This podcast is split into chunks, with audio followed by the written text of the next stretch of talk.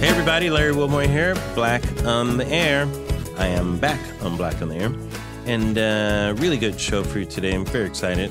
The very talented Judd Apatow, someone I've known for a long time actually in this business. We started off doing comedy at around the same time, approximately back in the day.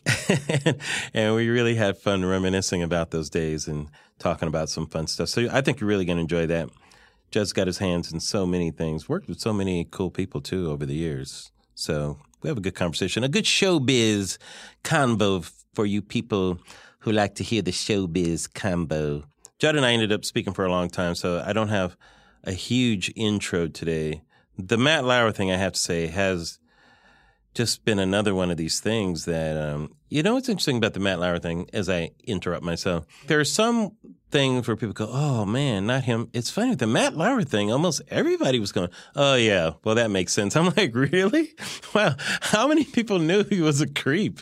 That's what it seemed like. You know, like everybody just kind of had that reaction, like whatever. You know, you know. I always thought a lot of people liked him, but apparently not. I think. Uh, people, I guess, had different feelings about him. I don't know, but the stuff he's accused of doing is just ridiculous. So many creeps that were, were. It's weird how many people are. You just find out are just creeps. You know, they're just doing stuff that is not just inappropriate. It's just shocking behavior.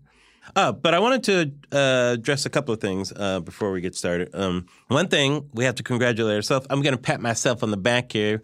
We were just picked by Time Magazine as one of the top 10 podcasts of the year, number five.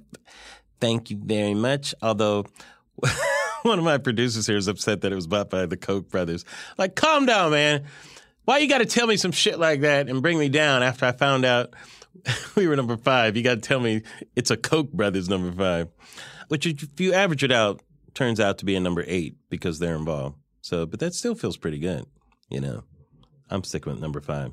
Very excited about that. Get the word out, you guys. If you enjoy Black on the Air, enjoy listening to it, let people know, you know. And um, also let me know on Twitter, Facebook, Instagram, whatever. If there's people you want me to talk to, subjects you want me to tackle, things like that, let us know. I'm happy to do it. I have so much fun interviewing people, and I have so much fun interacting with all of you good folk out there and that sort of thing. So there's one other thing I want to talk about real quick. It's not that big a deal, but big news this week with the royals. You have uh, Prince Harry, who is announced uh, a royal engagement with American actress Meghan Markle, who happened to be on the Nightly Show, by the way. And I think she, Meghan hasn't done a lot of press, and they were actually using the clip of her on the Nightly Show, my old television show, for those of you that don't know, uh, to kind of show clips of her. And I was like, wow, that's kind of cool. And I actually got a call from a, I think a tabloid or something in England wanted to talk to me. I'm like, motherfuckers, I don't want to talk to you. I got nothing to say here. It's not like I like I'm, you know, childhood friends with Meghan Markle have an insight. But I have to say, she was very nice on the show. She's a friend of uh, of Robin Thede, actually, who was on our show, and we were all very impressed with Meghan. I think the whole staff was smitten with her. You know, while she was there, she just has this air about her. It makes sense she's going to be Arroyo. She she really does have a certain kind of air about her. We were all smitten, but one of us in particular. I, am just going to mention. So Tommy, who works here, Tommy was com- not only smitten by her, but I have to say Meghan was kind of taken by Tommy. But here's what happened. So Tommy had left. He had to move to Cali to get his HBO Bill Simmons gig on, right? But he left right before Meghan was going to be on our show. And she's at, all she could do while she was there was ask about Tommy. Where's Tommy? You know, I really enjoyed meeting Tommy. Where's Tommy? And we're like, what about us? you know, we were all like jealous of Tommy. So then we had to tease Tommy the whole time. We're calling him, "Hey Tommy, when are you going to go out with Meghan?" You know, we're trying to. I was teasing him the most, you know, because of course I'm living vicariously through him. I don't know if he ever texted her or something. She's a very friendly person. She's very nice. I think they may have had some friendly exchanges back and forth. But it wasn't more than two months after that that, of course, she's on this blind date with the prince, uh, for Christ's sakes. And when we found out that, I busted Tommy's balls for so long, saying, "Hey man, yo man." Prince swooped up your girl. I'm sorry, sorry, you know. So we used to tease him about that. And now that she's actually becoming part of the royal family. Tommy is he's just a sad man. He's a shell of his former self. But congratulations to them. it's some good news in all this stuff. You know what's good about it? Here's what's good about it. They look so happy together, you guys. As cynical as you want to be about whatever it is in the world, they look genuinely happy. Like they, it's, I, it looks like two people that kind of found each other, you know? Well, anyhow, I'm very happy for them and um, very sad for my boy, Tommy. Sorry, Tommy. All right, we're going to have a great talk with Judd Apatow coming up. But first, how about a little word from one of our sponsors?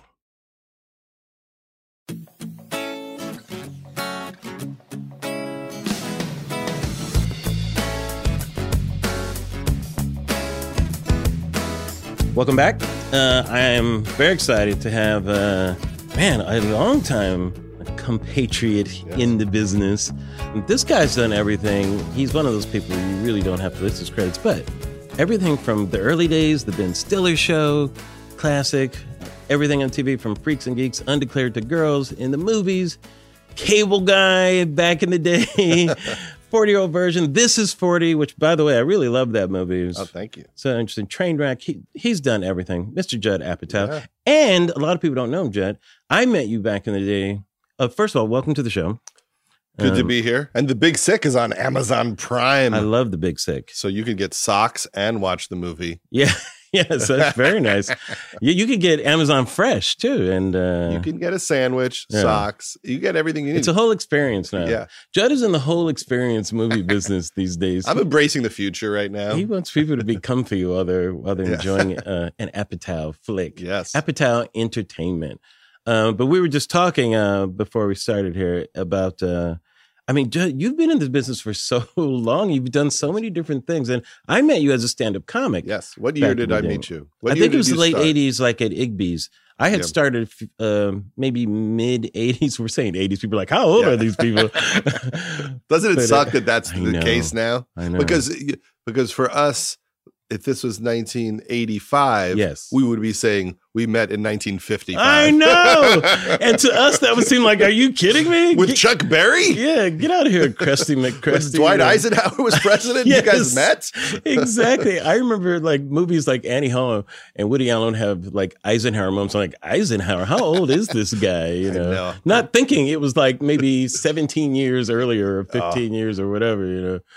It's been a while. Yes, Igby's was a great club in West LA, actually right across the street from where we are yeah, right now. From your office. Uh, and uh, Jan Smith ran that club. And what I always great remembered guy. about it was, uh, you know, it was a great, great room, just configured really well. Yeah. And Jan had his own taste, which was different than the the improv yeah. and the comedy store where you know you had to pick one or the other, but you also could do Igby's. For some yes. reason, if you did the comedy store, you could do the improv, but you could do Igby's. Igby's was more democratic. It was it was uh, those clubs, comedy store and improv, are very political. If you did yes. one, you really couldn't do the other. Some people that crossed over. There was a certain personality that did each one. Yes, Charles Fleischer could do it, but no one else. Yes, exactly. Back in the day, and uh, those were fun days back then. They were so different. You know, did you did you see yourself as that was your path? Like back then, did you want to be like a big stand up comic? Is that the road you you felt you were on back in the day when you were starting out? It's funny because when you begin your your dreams are very vague. Uh-huh. So I wanted to be in comedy. I loved right. comedians. I was obsessed, mm-hmm. and I just thought I got to get in. And I didn't know what in meant.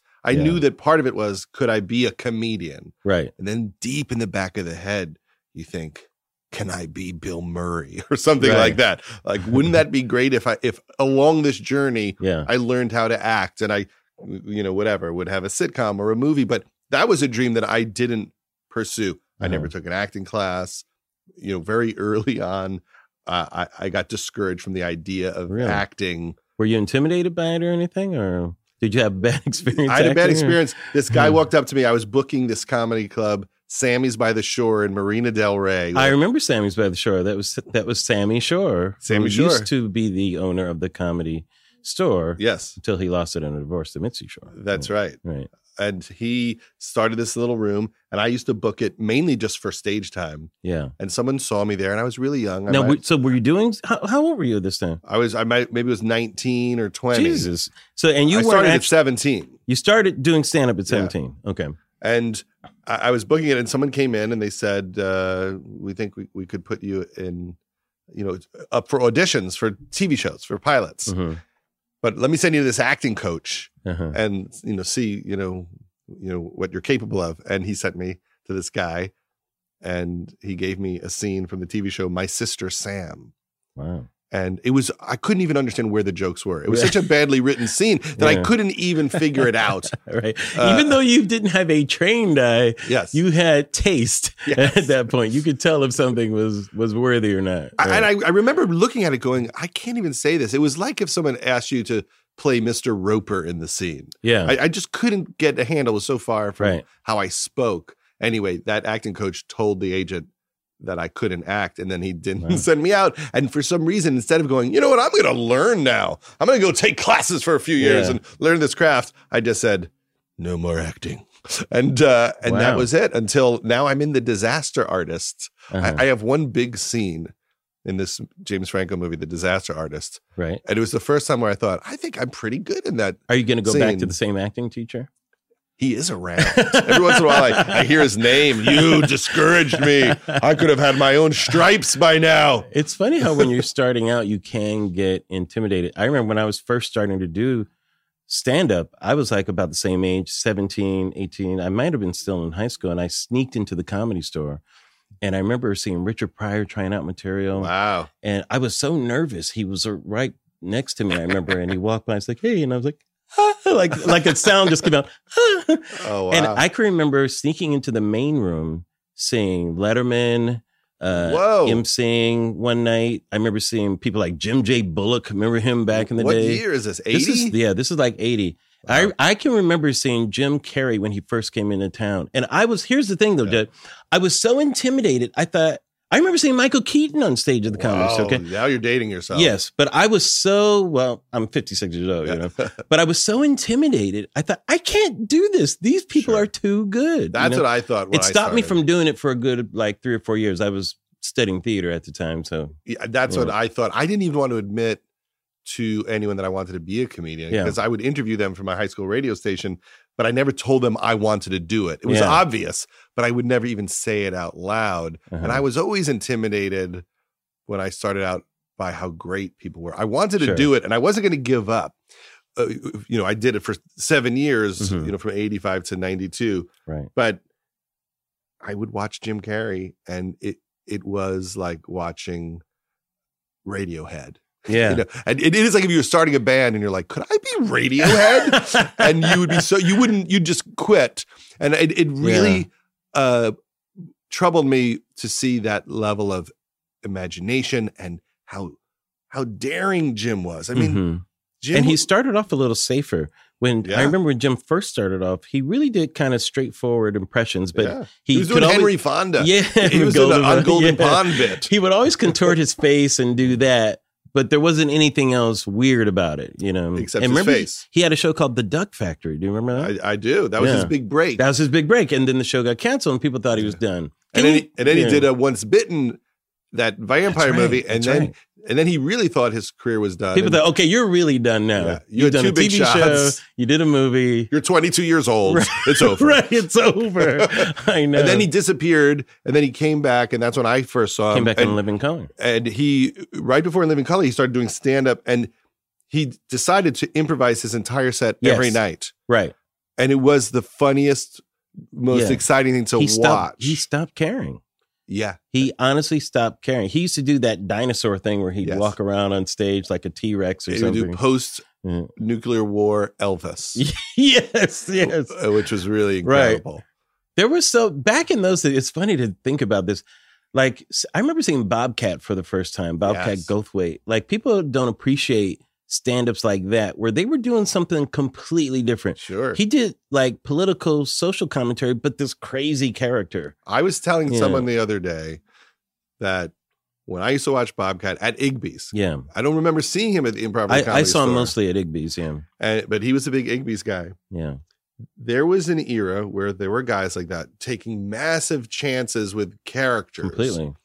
And there was almost nothing more exciting than watching Bobcat. Yeah, do that bit because he was really saying something while he was doing oh, it. It was too, yeah. hysterical and exciting and demented. Yeah. And there are very few people who can get on stage and do something that really grabs you by your collar and Yeah. blows your mind. A lot of people are smart, insightful. A lot of people are very personal. Mhm. But you know, back in the day when you'd go to the club and it was Kinnison yeah, and it was Dice and there were people like Jim right. blowing the roof off the place with these huge choices. And and scary sometimes. Like the crowd did not like it completely. I mean, Kinnison used to go on last at the comedy store Yeah. because he'd drive people out. oh like yeah, he started getting laughs after years of doing that. You know, Gilbert Gottfried, same thing. Sure. You know, I love Gilbert would Gilbert close shows because Yeah. people were like, "Who? Why is this guy screaming his whole set?" Gilbert, it's people like comics. We would always be in the back laughing at Gilbert while the audience was like quizzically looking at him. Why is he talking like that? First time I saw Kinnison, he walked half the room at this Yeah. benefit for comic relief, and the other half, it was basically all the women left, all the men stayed, and and then the place just exploded. yeah. Uh, you know, then it would change as it got weirder, but I love that era. Did you have any idols back then, or people who you thought, okay, that's it? If I if I could do that, that's what I'm talking about, or people who you just really admired in those Well, days. when I was in high school, I used to go to the city to Caroline's, Mhm. and I went to see. I remember the people I went to see there because I was underage. It was the one place I could get in. yeah, I went to see Charles Fleischer, Mm-hmm. Howie Mandel, Gilbert Gottfried, Seinfeld, Leno, Pee Wee Herman, and Harry Anderson. Wow. Those were the shows I went to. wow, yeah, And Yeah. Seinfeld in 83, 84, I, it was an incredible Yeah. set. And that I worked as a producer on his last special yes, where he I saw, did by that the way, set. which is brilliant. Yeah, and it was amazing to like it was a real full circle moment for me to help out just a little bit on his special yeah, after obsessing over that same act when I was in high school. Oh yeah, Yeah, I uh-huh. literally felt like this is so weird, and he, and he said it too because I interviewed him when I was 16 for my high school radio station. That there was Wow. something beautiful about working on the special when he was one of the main reasons I wanted to be a comedian. It was Yeah. it was every word he said killed in that when he did that set in 83, 84. I don't know what's interesting about, and I love that special by the way in Seinfeld. What's interesting about, it, especially from a comedy writer's point of view, let alone performer, is how technical Jerry was. Sure. You know, and a lot of people don't know this about stand up, how planned so many things can be. Yeah. You know, even pauses can be planned, you know, or at least can be worked out, Mhm. you know, and that sort of thing. And, and with Jerry, even the word the is important in his joke, you know, and the placement of Yeah. words and the rhythm of a sentence, you know, is so important. And he's one of those people where you, I've noticed like with Jerry, once a joke is done, it's done. And then you move on to another one, right? and then it's all about It's like enjoying the performance of it. Yes, exactly. Like he gets a great Yeah. bit. He's playing Freebird every night. yes, it's true though. It's true. because that joke just works. Eh, Like it's amazing. There's like this alchemy about jokes that's weird because it's like once a joke works, it just works and it works for every audience. I don't understand why that is. Yeah, I just did Yeah. a Netflix special, Yeah. and uh, which Stand up special. It's a stand-up special, Right. which is uh, they're releasing December twelfth, Congratulations. uh, which is you know beyond a dream for me. Mhm. I never dreamed past being on the HBO Young Comedian special. Didn't you do Carnegie Hall also? I did Carnegie Hall a couple of years ago, That's pretty awesome. and that man. was that was great. yeah. I, I can't say I was ready, but I did do it. Yeah, but you you did it. Yeah. I mean, when I did it, like it went well. You know, Mike Birbiglia came and and, and opened up, which obviously I should be opening for him. Yes. but it was just a favor. And then after I was done with my set, Uh-huh. which I thought went great, I had Adam Sandler come out as a surprise guest, mainly because I was nervous that I Sure. it wouldn't have been worth it to the crowd. right. And the the funny part about it was that Sandler's laughs were so much bigger than mine. Yeah. I thought my laughs were a ten. Yeah, you're like He- I'm I'm crushing it. I'm crushing it. He comes out, they're double. I'm like, oh, wait, those were fives? I didn't realize the capacity for laughter there.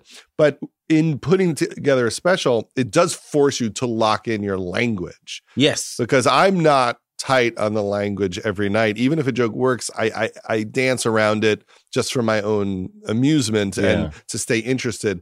And I did have to try to do a Seinfeld and work every night to go, okay, what is the best version of this line? Yeah. which is really hard work. Because then even the comic that seems like the loose expressionist comic, like a Robin Williams, even in that type, people don't realize there's still an economy of words and everything, and of Mhm. there's there's a certain economy to what they're doing, even though it's disguised in this other thing. Yeah, you know? and, and, it's rare for me that I, I come up with a type of language that's as concise as some of the the greats that I look up to. Right. Like there's yeah. a line that I do, which, which makes me laugh. It's just very simple, uh-huh. but it, I I sometimes think, oh, this is how I'm supposed to tighten all this up, which uh-huh. is I just talk about how my daughter who's 15 doesn't love living with me and my wife now that her uh-huh. older sister left. Uh-huh. Like it's a drag for her to be alone in the house. Yes. Because four people as a family and three people is a child observing a weird couple. and I think, oh yeah, that's kind of a tight little thought. Yes. But usually I'm just babbling.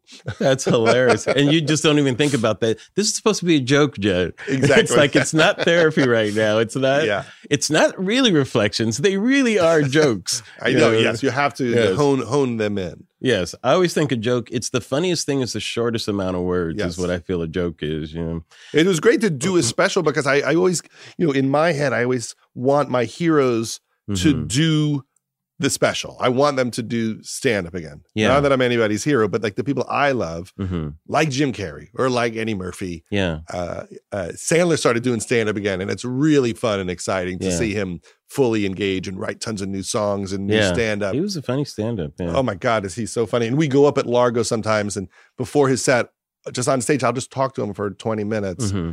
And none of it is written and he's so hysterical off the top of his head. Yeah. You could just say, "How was Halloween?" and he just will tell you he's, a ten minute story. He's just funny.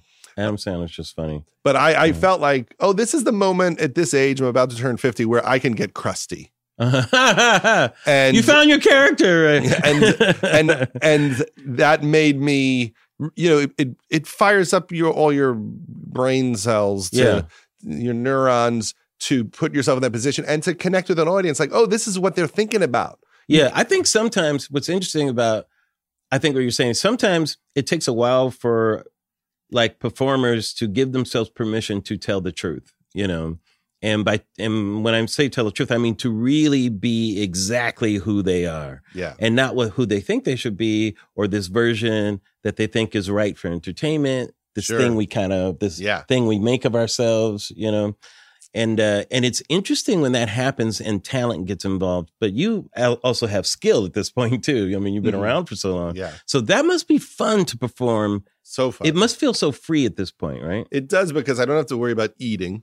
Yes, I don't think you have to worry about that. And that was always right. terrifying to me. Was I, I need to get Budd Friedman to allow me to work at the improv yeah. to eat.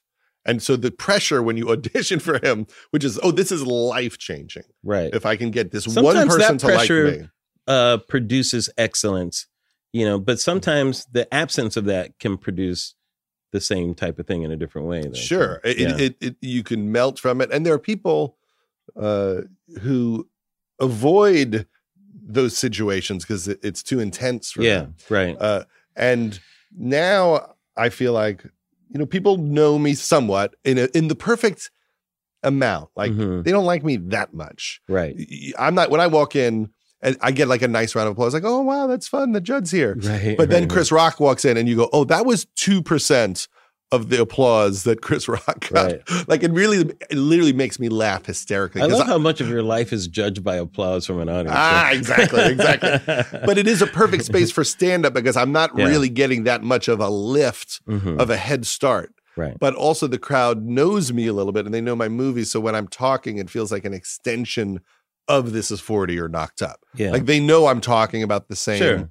family they, and right, all that. Exactly. And they know who you are from your work. Now, you made a decision to not pursue stand up in terms of just doing that, and you went into television writing mm-hmm. and producing and that sort of As thing. As did you.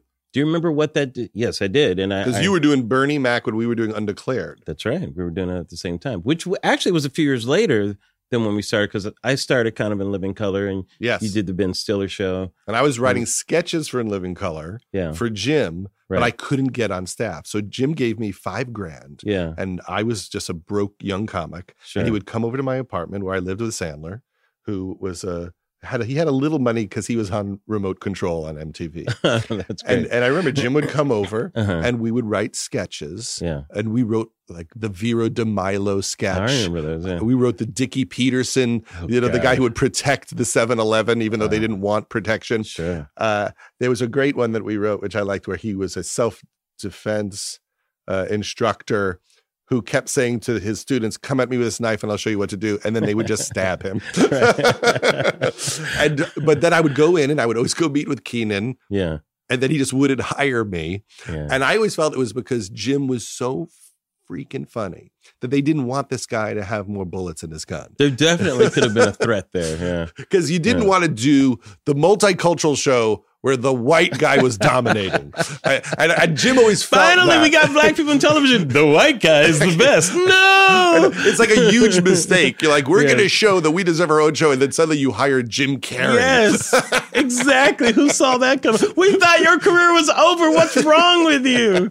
Why are you so funny now? and I, ne- I never could get on. And Jim did have the, also a level of energy Yeah. to get on and to write sketches that must have been really rough for the show to handle. Well, let me tell you something about Jim Carrey. Jim Jim Carrey was like no creature I had ever seen because we would have a packet of like 25, 30 sketches because we would shoot two and a half episodes at once, you know, and you didn't know what Yeah. sketches were going to make it or whatever. So the actors would be reading these sketches cold at the table. Mhm. You know, and sometimes some people would just read it like this, Yeah. and you're like, great, they're killing my sketch. That's what you think as a writer.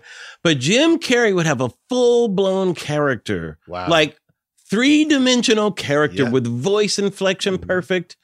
And you know he- would look the part for eh, in a cold read, Judd. I had never seen anything like that. Yeah, he's Mm. so brilliant and so committed and gives it a thousand percent. I used to punch up movies. Uh huh. So Jim would get a movie and then he would pay me uh, or have someone pay me to come to his house every weekend to punch up the work for the week. Wow. And so I would spend the whole summer uh, at his at his uh, you know his his place Uh-huh. looking at like the coming week's liar liar scenes or the coming Yeah. week's Bruce Almighty scenes. Yeah.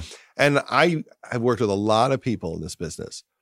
No one worked worked as hard as Jim. Yeah. No one tried to squeeze every laugh, every emotional Sure. moment out of a scene. And no one cared as much as him, just obsessively. No, Jim. He working. Would, he'd be in the office till like three in the morning sometimes. Yeah. I remember uh, writing sketches and that sort of thing. He was very committed. I know that you, uh, Garry Shandling, was very important. I. Yeah. think in your career too. You did the Larry Sanders show Yeah. early on too. And I just made a four hour documentary about Garry. Do you think people don't appreciate how funny Garry was? I th- Is he underrated? Do you think? I think that in a way he was a bit of a slightly forgotten Yeah. uh you know original innovator of comedy. In many different platforms too. Yeah. I mean, his stand up was Yeah. incredible and really got stronger and stronger because he started out as almost like a swinging singles comedian.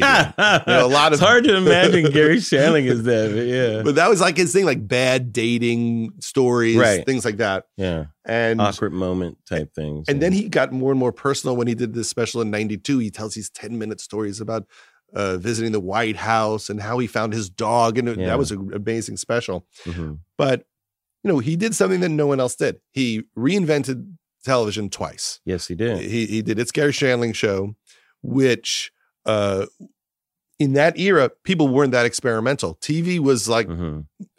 it was like all those sitcoms. It, you know, it looked, you know, like Three's Company. Every show looked like Three's Company, Yeah. and Garry blew it wide open. Right. Uh, and then, you know, most of that staff went on and did The Simpsons. It, it was Sam Simon and Yeah. Mike Reiss and Al Jean, That's right. and Mike and Al are in the documentary, and they said that working with Garry inspired so much of what they did in The Simpsons. yeah. And Alan Zoe, Zweibel, who ran that show. Yeah, Alan who created was- was uh, it from, with uh, him from Saturday Night Live. Yes, exactly. And so, uh, you know, they were an incredible team making that show. And then Garry got frustrated by the fact that it was a little bit of a cartoon yeah. and he wanted to go deeper and really talk about the way humans behave. yeah. And so um, he created the Larry Sanders Show with Dennis Klein and then really created the template Mhm.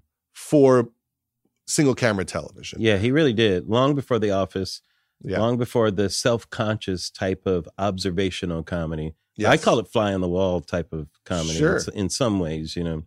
And also, he mixed forms too, where you had a film show, but you had that video tap. Yeah. You know, Frankenheimer and some of the early TV directors did like Manchurian Candidate sure. and things like that. So he even played around with how things looked. I think it was very influenced and, by know, uh, Paddy Chayefsky. Chayefsky too, uh, right, right. You know, when I look at yeah. the show, and I don't know what Garry watched, yeah. but I go, this reminds me of Network it reminds me of The Hospital. Absolutely. It reminds me of St. Elsewhere and NYPD Blue. All those were influences, I believe. Garry was more intellectual, I think, than people gave him credit for. How well did, did you know Shannon? Were you good friends with him? Yeah, I, I, I met him when he asked me to write jokes for the Grammys in 1991. Wow. And I thought you him at Comic Relief.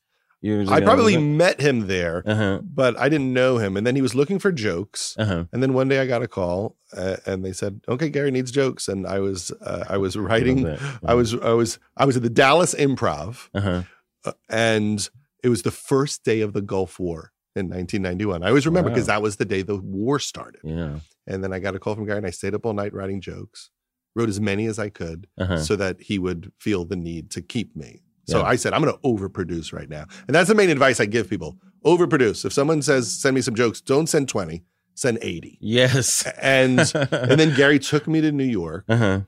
and let me hang out during rehearsals. And there were so many incredible moments. One of the best ones was me and Garry sitting with Dennis Miller mm-hmm. and just to work on his monologue. So it was just a writing session. But Dennis Miller was so insanely funny. Mm-hmm. And it was just for me as a comedy fan, because yeah. I'm I'm a barely working comic at mm-hmm. the time. Uh, you know, I'm the MC. I'm not even the middle on the on the road at the improv. Right. Uh, to watch Dennis Miller and Garry Shandling kick around jokes. And I always remember this joke that Dennis Miller wordsmiths in completely different ways. Oh yeah. yeah. And, and Dennis yeah. Dennis said this joke off the top of his head and I, I always found it funny because the second he said it, I knew he regretted giving it to Garry. Uh-huh. Like he that he wanted to keep it That's for funny. himself. But he said, Yeah, Sinead O'Connor's uh, you know, she's really stressed out. I'm beginning to think her hair fell out. Yeah. and uh and yeah, and Dennis was on fire. You know, so just being allowed to watch this stuff. Yeah. You know, me and Garry, we were hanging around and uh, I see Bruce Springsteen at the rehearsal. Uh-huh. And I said, Garry, we're going to take a picture with Bruce Springsteen now because you're the host of the Grammys and we're allowed to make these That's requests. you're, you're, you're, the little devil on his shoulder. right. You can do it, Garry. Go talk to the boss. And then, you know, then you're the host. He's just the boss.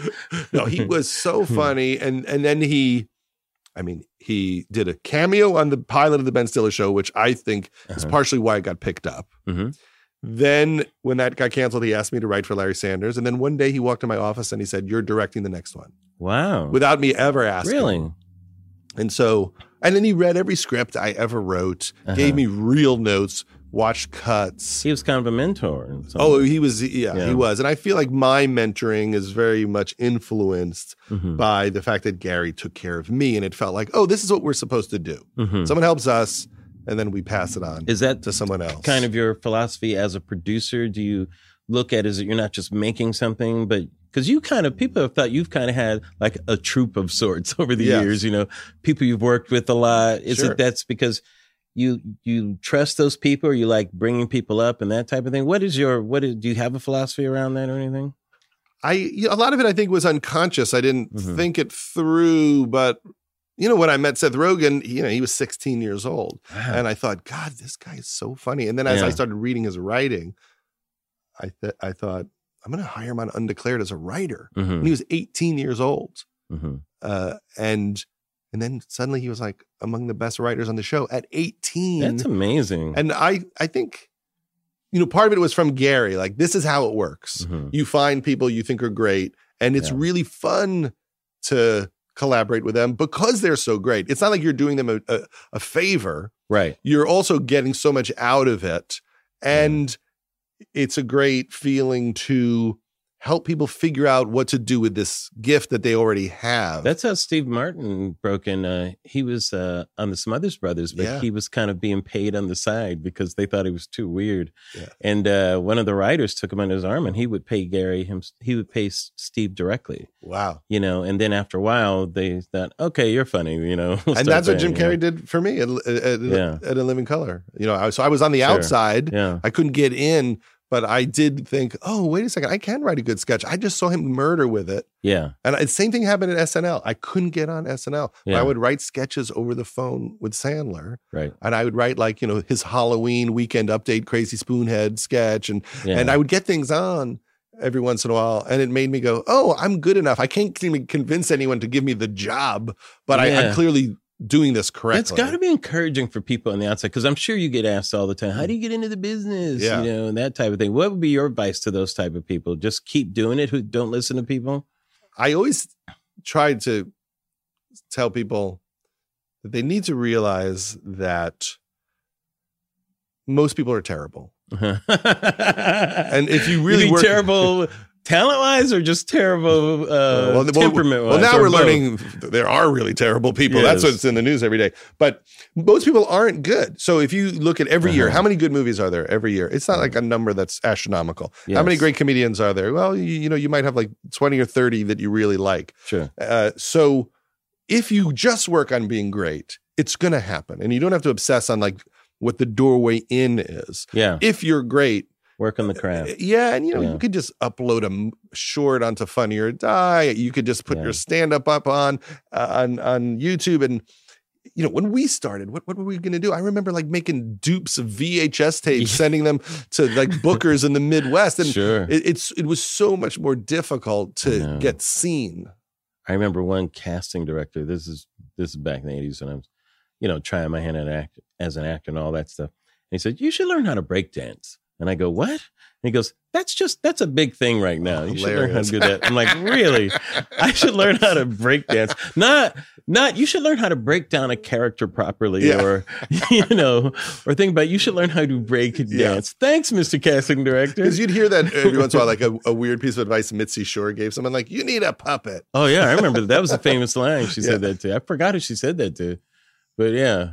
Well, this documentary about Garry, it really explores all these questions. It'll be on in March on uh, HBO. Oh wow, okay. Uh, mm. But it and it's it's very slow. It it goes deep. It's like the Bob Dylan documentaries. Sure. And Garry kept journals uh-huh. of his during his whole career. Mm-hmm. And so you know when when you're wondering what he was thinking, we actually have it. Interesting. And yeah. uh, and and and he's also just so funny. I mean, yeah. I was able to just watch all of his sets with all the jokes he never did anywhere except at the Comedy Magic Club. Yeah. And within it are these incredible jokes. He had one joke where he said, "You know, I got no issues with uh, with uh, immigrants in America. I wish George Lopez could come up right now and take over the sets."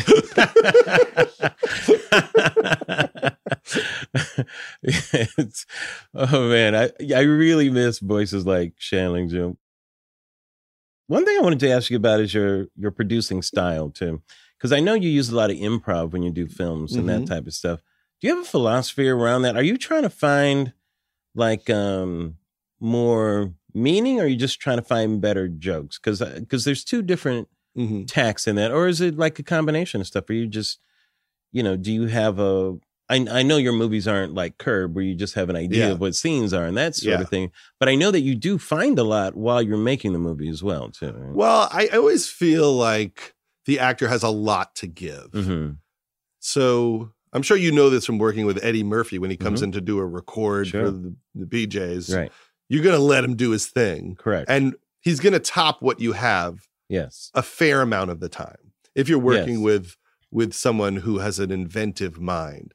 I, I really respect playwrights who can write a movie and not change a word. Mm-hmm. Although sometimes I find it it's a little stiff. Mm-hmm. I could mm-hmm. feel the. It's a special type writing. of talent. You're David Mamet's those type of people whose the words are almost yeah. music the way that it's yes it's in there for and, specific reasons yeah and i'm happy they're not riffing during raising arizona yeah, right. so right. I, I, respect that but i think i'm a little more of a, a combination of what Harold Ramis and Reitman and John Landis mm-hmm. did, mm-hmm. and, and cool. people like Robert Altman, where you're trying to make something come alive. And I would watch, mm-hmm. you know, the first time I saw someone do it was Stiller.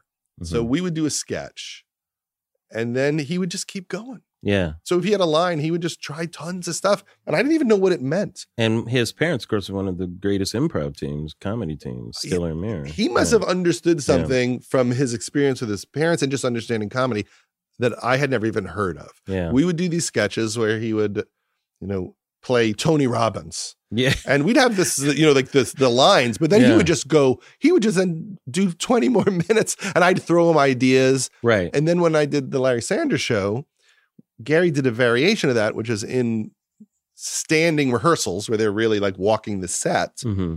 He would keep it very loose.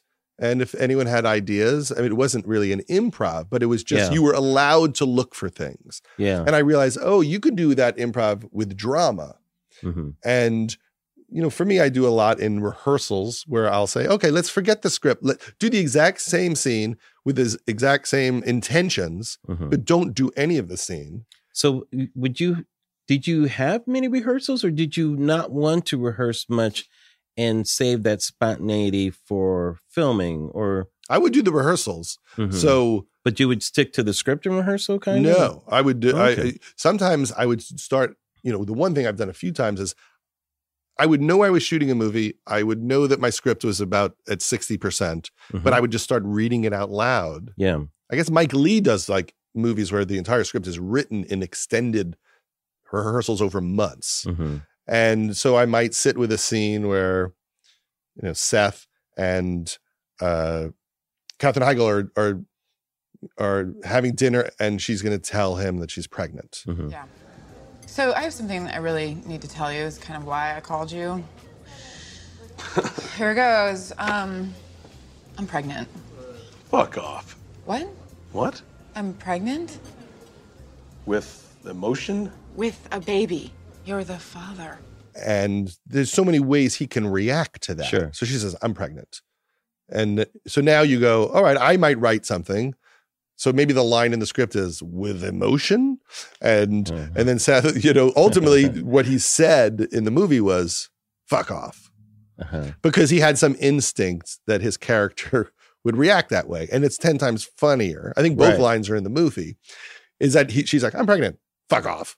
Which is just the worst thing a man can say, right? Right. But I didn't think of it at night alone. Yeah. And so I love that you're getting some other character insight in yes. that moment because the actor's pulling from their point of view. Yes. And they're there yeah. because they're able to do that. Right. That they're a you know, Robert Smigel played uh, Paul uh, Rudd's best friend in This Is 40. And I knew yeah. that if they just sat around talking about how they felt about their wives, yes. that all sorts of stuff was going to come up. Right. And as long as it's on my theme and it's in character, the observation I have may not be as good as the one that they might reveal. And you're counting on that type of dialogue or what's happening there isn't going to affect the story, you know, or isn't yes. going to affect something that maybe you've already shot. Like there's yeah. another scene coming up, and if so, what it's giving is a little more a deeper meaning to something, or as well as being funnier or that type of thing, and a little bit of electricity because when actors aren't sure if the other actor is going to say the scripted line, they listen differently. Okay. And so yeah. y- you can get in a little groove because you know yeah. your scene, but the second you you think, oh, he may not say that normally. He might out of the blue start yelling at me. Yeah. You're really acting. You're reacting. Right, right. But usually what happens is we write the script, we make the scene as great as we can make it, we shoot it, mm-hmm. but then we play, and then you hit editing, and you have both. Yeah. And every once in a while, someone says something. Uh, we were watching uh, this the, the clip from the 40 year old virgin where Leslie yells at Craig Robinson, the doorman. Yes. Mm-hmm. And the great moment is where she just starts going, You're just a doorman, doorman, doorman, doorman. and that only happened because Leslie ran out of improvs. Right. That's so she just, funny. She right? just started saying doorman over and over again.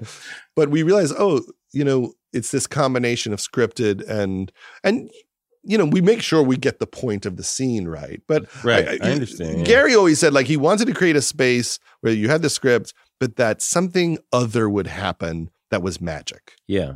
Just it, it might even just be a look. It might, it, but sure. but you want those actors to lose themselves somehow. Yeah.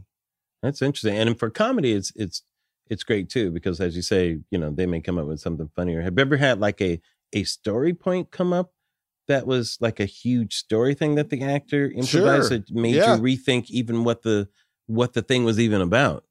You know? Well, Katherine Heigl started improvising things about knocked the, up. Yeah, mm-hmm. the fact that she felt like she didn't have motherly instincts. Oh, that's like her concern that she wouldn't be a good mother, and it was so interesting. Yeah. But we were. It was too late in the shoot to explore it. Right. But ah, I thought, oh, wow, oh, that's wow, a wow. great little wrinkle yeah. and a thing that is very common among both men and women, which is when the baby comes, am I going to know what I'm doing? Right. Uh, and that panic. Yeah. So it does come up, and sometimes you can you, you can apply it. Uh, it's fun in television because you could write the next episode about it right, right, when right. someone tells you that. But like, what was Eddie Murphy like when he would come in and do records? Eddie was actually pretty cool with us during records because he actually didn't want to do too much. Yeah. He and he loved the scripts that we wrote. Yeah. So he played around a little bit, but not that much. For me, yeah. the challenge was getting him to do like second takes. Yeah. Because, you know, in animation, sometimes you may just need a little something. Sure. So I would always have to find ways to yeah. to try to get We had a technical problem there, Eddie. Yes, exactly. Yeah, we, we, forgot to hit record. Say, Eddie, what did you think? I think I can do better. Okay, okay. Like I would appeal to his ego. But I have to tell you that, and you've experienced this too we're so lucky because you don't really appreciate how funny someone is until you work with them sometimes. Like, yeah. like I always knew Eddie was funny, but until I actually worked with him, I'm like, oh my God, this is like the funniest person on the earth. Yeah. I mean, he was hilarious. When you see it up close. And also yes. when you write something for someone. Yes. And you see someone make it so much better than what's yeah. on the page. Like I wrote Bernie a, Mac was like that. Yeah. I mean, Bernie Mac. Bernie was amazing.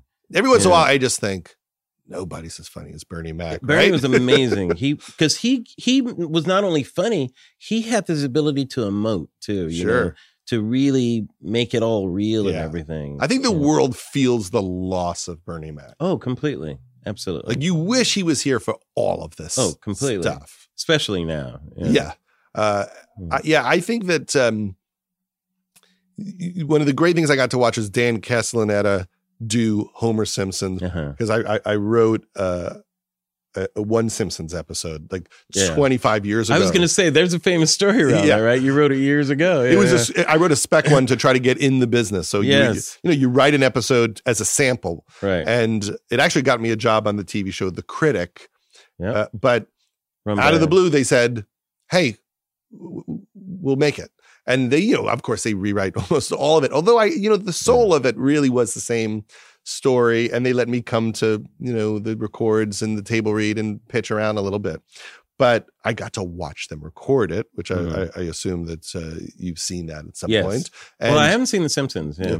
But uh, it was literally it was like to me i kept thinking this is like watching them shoot the honeymooners. Like yeah. these are the funniest smartest people i've ever seen doing this voice work. It looks like a magic trick Probably, you, yeah. I, you, yeah, you couldn't even believe it. Like, yeah. you know, like uh, Nancy Cartwright's like reading the paper or like you know, she's sewing or something. then she looks up and does her line perfectly, yeah. and then makes it even funnier, and then looks back down and reads the paper. Yeah. And Dan Castellaneta, I, I, I kept thinking he deserves every penny he gets. This is this is one of the great comic achievements. This is literally up there with like the Tramp. This is so remarkable. And that is what I mm-hmm. live for in the writing is finding someone. I felt that way with Amy Schumer when we were shooting. Like, wow, she is so great. Yeah. And Trainwreck really pulled out the things that were special about her, I thought. Um, I thought I you know, I'm a big fan of yours, just been for years. I thought Trainwreck and Big Sick are such special films that you've done because I you know, there were people the performers were brought out in special ways that have made them almost instant classic type of movies for that mm-hmm. performer. Mm-hmm. yeah. You know and you that must have been a special feeling knowing that that's happening or even if you can't feel it you as you're doing it you know yes. You know what i mean? Yes, it's, it's like, so exciting. The big yeah. sick we worked on for half a decade. I yeah. mean, they they wrote for years. Yeah. That started that writing process started the same time as trainwreck. Yeah and we knew it was a hard premise because a lot of it takes place at the hospital. Yeah. A lot of it is really very sad. difficult, but it's very sad. Yeah, and so it's not inherently hilarious. Yeah. Like, hey, I got this movie. It's about a coma. but it's also yes. about Muslim immigrants. Yeah, It doesn't reek of Funny stuff, everybody. And they wrote such a beautiful personal story. Yeah. Emily and Kumail have this amazing sense of humor, and Michael Showalter is such a great director who understands that tone. Yes, where it's it stays real in a James Brooks, Barry Levinson way. Yes, uh, or right. Cameron Crowe, but it knows how to be funny in a human way that is always honors the characters in the story. Yes, it knows how to soar above the drama just enough yes. to not lose that as the foundation, but give us relief from it at the right times. And so much of it is yeah. casting. You know, and Kumail's at the right point in his career to pull it off, I think, too. Yeah, there's always yeah. like a moment, like you said, where yeah. people they can strip their thing down yes. and expose themselves. So right. Amy was ready for that, Kumail was ready for that. And uh, and then you know when you bring someone like Ray Romano in, oh, he's so great. He found I love watching everything he does now. He's such yeah. a good actor, but he also he you believe that he's the guy that would deal with his daughter being in a coma by making nervous jokes, mm-hmm. and so it's like a magic trick with that where you right. go well how do you make this like not the most depressing movie ever oh you have the mm-hmm. guy who's like obsessing over it in a way that's mm-hmm. comedic mm-hmm. to survive it yeah um and i also an, another thing i want to cover with you um and thanks so much for sitting here i know sure. you're so busy and everything but you also have another voice these days too on mm-hmm. twitter you know yeah. and, and i've seen you over the past few years and and I know that's kind of an outlet for you too. And I just wanted to get your take on a couple of these things sure, too. Like, of course. Just on the whole Trump thing, like, mm-hmm. where does that? what is going on? I mean, Judd, is is this like? Do you think it's a distraction? The whole Trump stuff. Are we really in trouble right now? Do you? How political are you, just as a person, when you're watching these things? Do Do you have a a, a big sense of that world? Are you worried? What's going on? It makes me concerned for our country and the human race because mm-hmm. I feel like it's like in football. Every once in a while, there'll be a football player who like beats up his girlfriend, mm-hmm. and the fans cheer for him when he comes back from his suspension, uh-huh. and they don't want to believe it's real, and it's mm-hmm. only because they like their team. Yeah. And I feel like this following people blindly uh, is what a lot of this is about. Is that that Trump changes his positions mm-hmm. and people continue to follow him. You know, Trump's whole thing was, I'm going to get rid of corporate corruption.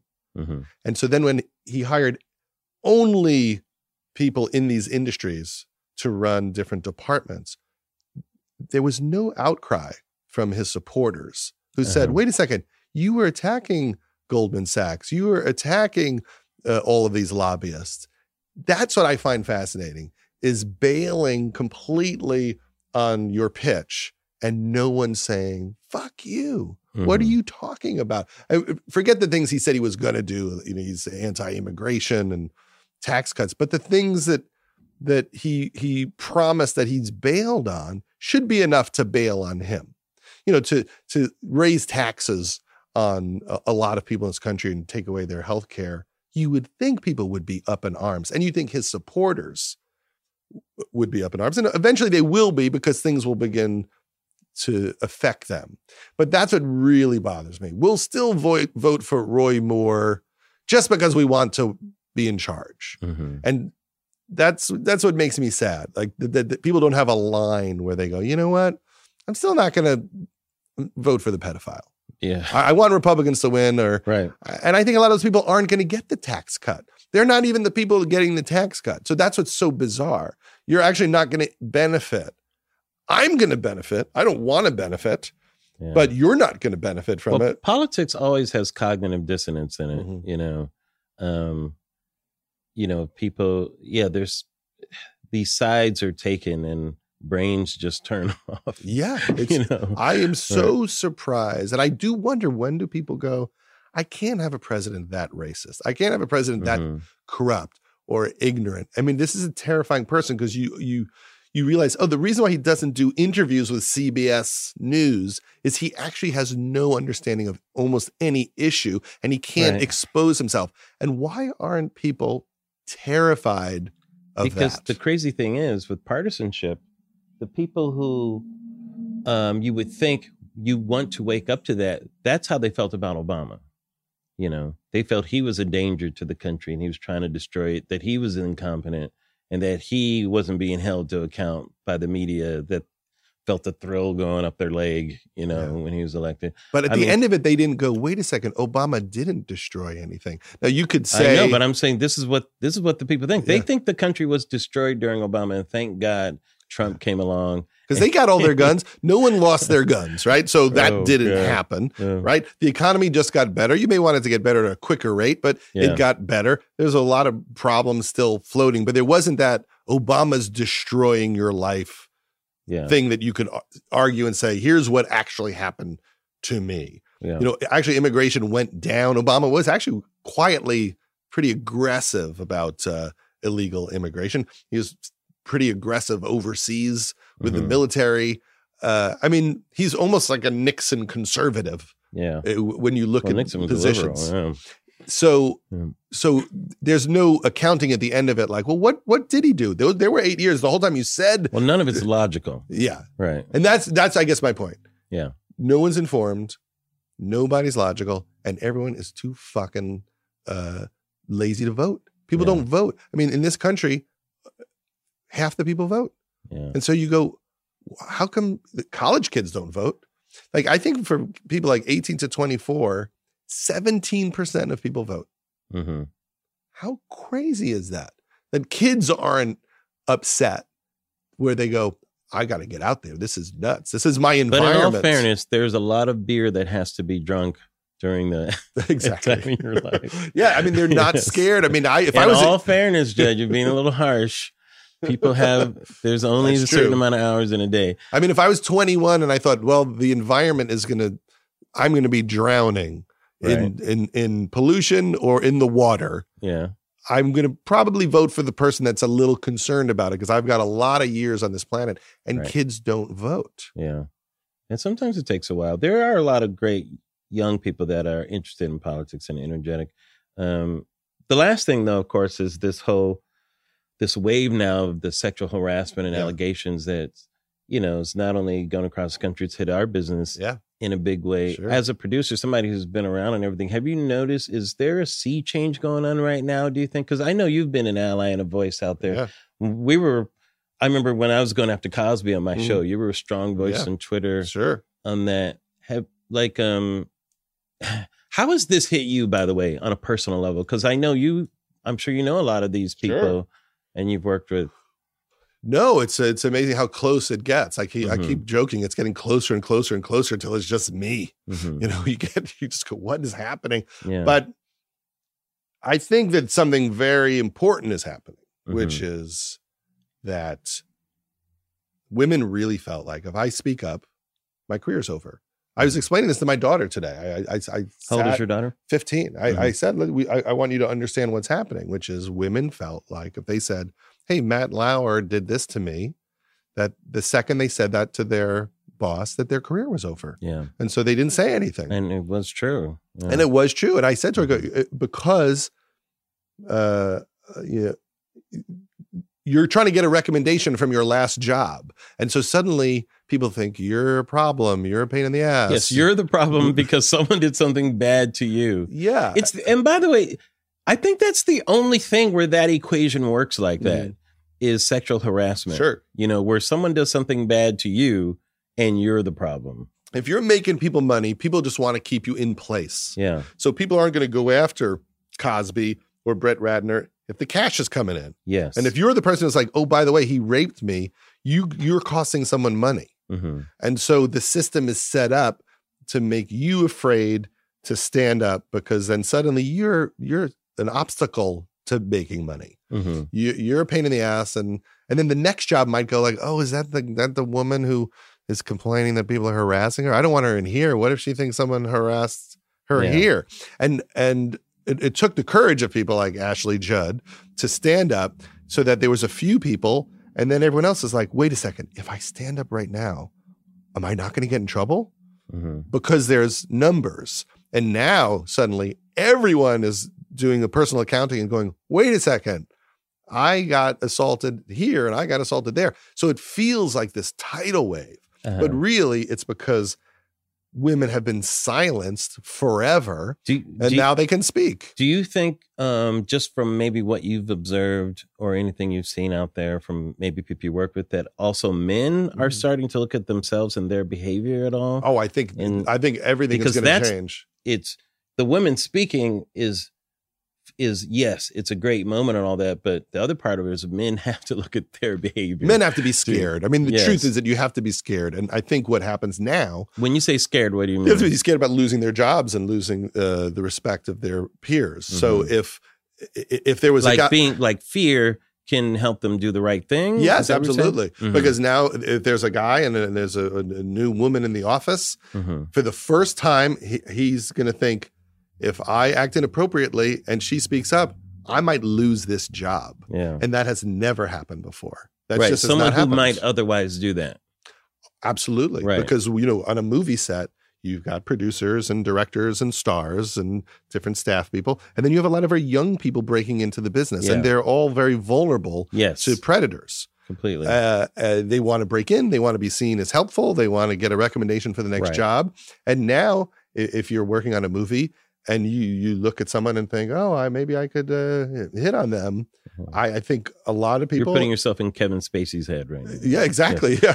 then you think, you know what? I don't want to be Kevin Spacey. I don't want to lose my house of cards. Yes, and uh. I think that ultimately that's very healthy. Uh, that people feel like we're allowed to speak up. At the same time, mm-hmm. it's a mm-hmm. very messy situation. We still have a lot of situations where no one's there to witness what happens and how do we determine what really happened and right. are people ever overreacting are things uh, uh, you know people's memories changed by time and that is a real thing that also no one wants to talk about mm-hmm. which is it's scary because you know we have violent predators but mainly we have a lot of jerks yes. and sexually inappropriate well, the people. jerk culture is the thing that is hard for women to do anything about because then people think they're the asshole for not going along with the jerk. Yes, culture. it's very difficult. I yes. mean, someone was saying to me, uh, you know, what if, uh, you know, um, you know, I get a complaint because a guy is staring at a woman's breasts. Yeah, I don't see it. Like, what do I do? Mm-hmm. How do I deal with that complaint? Yeah. And you know, there's there's going to be a billion of those because men have not realized that when you treat women as an object, you, mm-hmm. you're taking away, uh, you know, their ability to work on the same level as you. You're demeaning them. You're mm-hmm. you're putting them down. And yes, there are some women, you know, that are like fuck off, but a lot of people quit the business. Yeah. Because you know, when I first got into the business, I got threatened by a powerful person mm-hmm. uh, over a credit issue. And I didn't know what to do. And yeah. I backed down because he threatened my career. Mm-hmm. And I think that men haven't realized uh, that if I say like to one of my employees today to a woman, "Hey, can I masturbate in front of you?" I've ruined her life. Yes. Even if she says no, and even if I don't do it, the fact that I let her know that's how I think of her, right?